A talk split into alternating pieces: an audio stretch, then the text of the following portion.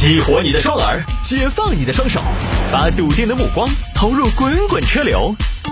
给我一个槽点，我可以吐槽整个地球仪。微言大义，换种方式纵横网络江湖。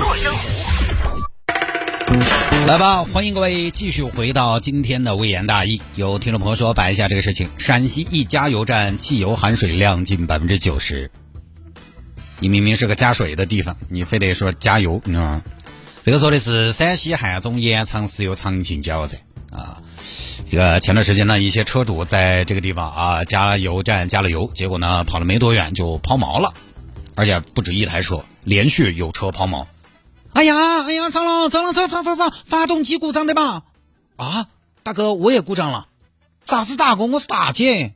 你听我说话这个声音语气，我是大哥吗？呃哦，不好意思啊，那我的也是大姐，突然就没对了。我刚刚也在那个加油站加了油，是不是油品问题啊？你也在那加的呀？我也是啊，我也是啊，呃呃呃，我也是。其中一个车主呢，就把油想办法弄出来看了，发现加油站刚加进去的油分层明显。因为这个呢，大家也知道啊，你但凡学过大学物理，好吧，小学物理啊，你就知道汽油比水要轻一些。对不对？混合在一起的话，就是油在上面，水在下面，这就回去闹嘛，回去闹，给说法，给说法，给说法，并且投诉。后来呢，陕西能源质检所出具了检验报告，我们就简单一点，你们这个油啊，水分占到了百分之八十八啊，不得哟！你还挺惊讶，你不知道吗？那是啊，将近九成都是水。你们这个哪里是加油站，是加水站嘛？诶。那同志可不可以这个样子理解？换个角度来理解，就是我们是卖水，只不过在水头加了点油，不能吧？你等一下，我抽根烟。同志，加油站不能抽烟啊！你们这个加油站应该可以吧？全是水啊！国标对于汽油含水量是有严格规定的，必须小于百分之零点八。你们这个我从业这么多年，可以说是闻所未闻呐。目前呢，涉事加油站因涉嫌销售伪劣产品罪，啊，这个已被当地警方立案侦查。加油站相关人员被控制，案件呢正在进一步的调查之中。就这个事情，我还挺好奇的，就是我心中有很多小小的好奇心和待解之谜。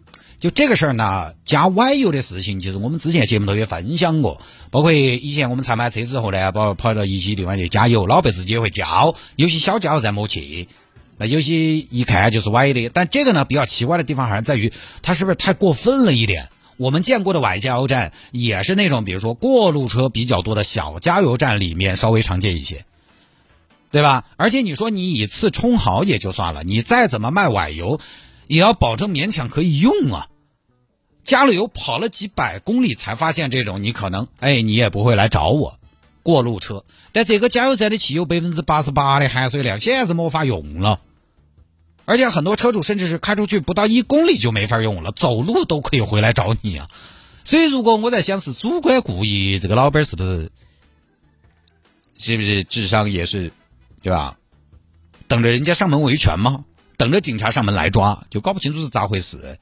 当时他们加油站给了一个说法是雨水倒灌进去的，但是呢，专家好像没有认可，对吧？因为这个我觉得有点离奇。你说你要赚昧心钱，你。呃，我不是说提倡啊，你比如说调下表这种有，或者一次充好啊，这种都想得通，也有可行性。但是掺水并且高达百分之八十八的含水量，这个你蒙不了人了。所以呢，到底咋回事还需要调查。但是可以肯定的是呢，加油站的赔偿一定是少不了了。几十辆车的发动机进水，可能维修费也不菲。而且现在就是刚才说的，加油站的负责人已经被采取了强制措施，我们就等一下调查结果咋个回事嘛？可能还需要一段时间的调查。反正这个事儿呢，大家知道就行。加油呢，还是大加油站比较靠谱。虽然通常来讲没什么优惠，但是起码相对来讲呢，比较省心一些。不说了啊，来嘛，有听众朋友还摆一下冰墩墩一块钱一个啊，价值回归了。你看。这个说的是成都一些地方卖冰墩墩一块钱一个，我看了一下，这个人家也不是说卖卖冰墩墩，他好像是银行还是运营商办什么业务，然后就一块钱拿走一个冰墩墩。大家的意思呢，就是说这个冰墩墩的价格下来了，这个其实也是很正常的事情嘛。在冰墩墩热炒的时候，我当然没想到冰墩墩会有一块钱那么一天，但是我想到冰墩墩肯定会在后期会非常好买。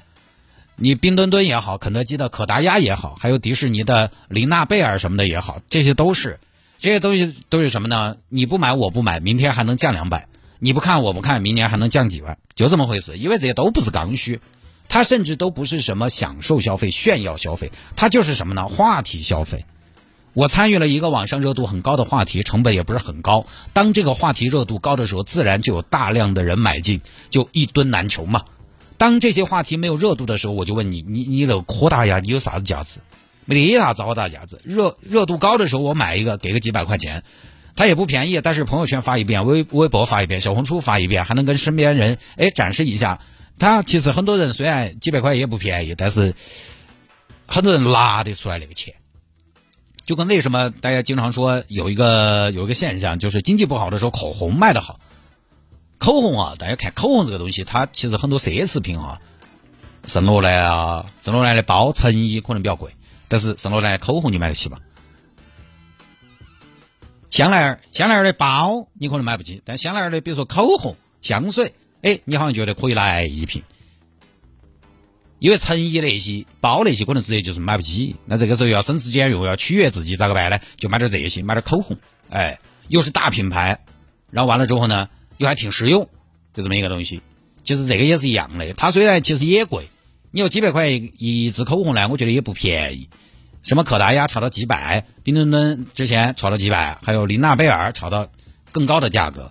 它不值那个钱，但是有些人他拿得出来，就是主要还是话题热度和总价并不高，相对于它的价值，它已经其实很不便宜了。但是呢，是一部分人拿得出来的。各位，其实你看劳力士这么多年也是一表难求，黄牛当道，尤其劳力士的专业款，为什么没有哪个媒体来报道？哼 因为确实买不起，你 看就没有黄牛，他入门也要七八万起，没有人炒他也得几好几万。你说冰墩墩的热度，冬奥会一过，说实话，话题热度慢慢就下来了，买的人就少了，供需呢也就平衡了。供需一平衡，它就不缺了，不缺了。我跟你说，这种东西就是越缺，大家才越买。一旦够了，就没得人感兴趣了。当年劳力士也是嘛，当年劳力士，呃，比如说五六年前，大家知道夜店渣男标配绿水鬼、椰子、巴黎世家，开玩笑的。绿水鬼五六年前也是有折扣的，有折扣的时候没得人买。应该六七年前，五六年前有点早。后来一夜之间缺货了，慢慢的就要平价买，到后来就要加价买，就要搭售，就要配货，再后来直接翻倍。越缺越卖，一不缺你可能只想说买这个做的，又不好看，吃饱了差不多。所以，我举个例子啊，就是买个话题热度，买个社交属性，话题热度一过，供求关系马上改变，冰墩墩最终肯定还是要回归的。那肯定不至于说抢手，也正常，不至于一块钱买，但是不至于抢手，哪儿都买得到。就这种话题性的商品，互联网技术真的又是给它成为爆款提供了非常好的技术支持，就跟露营一样。大家看抖音、看小红书，你会发现，哎，有一天你可能突然对这个哎露营好像美照，哎，好像有点意思，点进去看，那马上接下来就给你推推推推推，就是指数级的传播。你觉得到处都是露营，你只要点开看了那么几次，接下来大数据每一次都会把露营的相关内容给你推送过来。我现在所以有的时候玩 A P P 的时候，我都要技术性的刷一下。比如说我这段时间关注某个东西，我下次关注另外一个东西，我要先刷一阵，才能把大数据给我刷成推另外一个东西。所以这年头是个特别容易起风的年代，甚至这种特性哈，这种时代特征还养活了一些人。但是呢，有些东西它起得也快，但是停得也快。其实本来也没什么好抢的。说实话，冰墩墩呢，就是冰墩墩这种产品，就是它火的时候你抢不到，然后等它抢得到了呢，其实你买它已经没有太大的意义了。你现在买个冰墩墩发个朋友圈，是不是比较别致？太哥，你怕不是屋头才冬网哦？对普通人来说，那个东西意义不是很大，除非你真正的参与了冬奥会，冬奥会跟你直接产生关联。你比如说，你是在冬奥会那天订婚的啊，这种那个纪念，那边那是个纪念，或者说你真的很喜欢收集这些东西，体育类的纪念品啊那些，慢慢的多了，它就有意思了。但大多数的其实都是跟风买，你没在风口买，风都过了，哪怕一块钱，你可能。这个拿回去摆二点儿啊，哎，就不说了，好吧，各位，今天节目就到这儿，拜拜。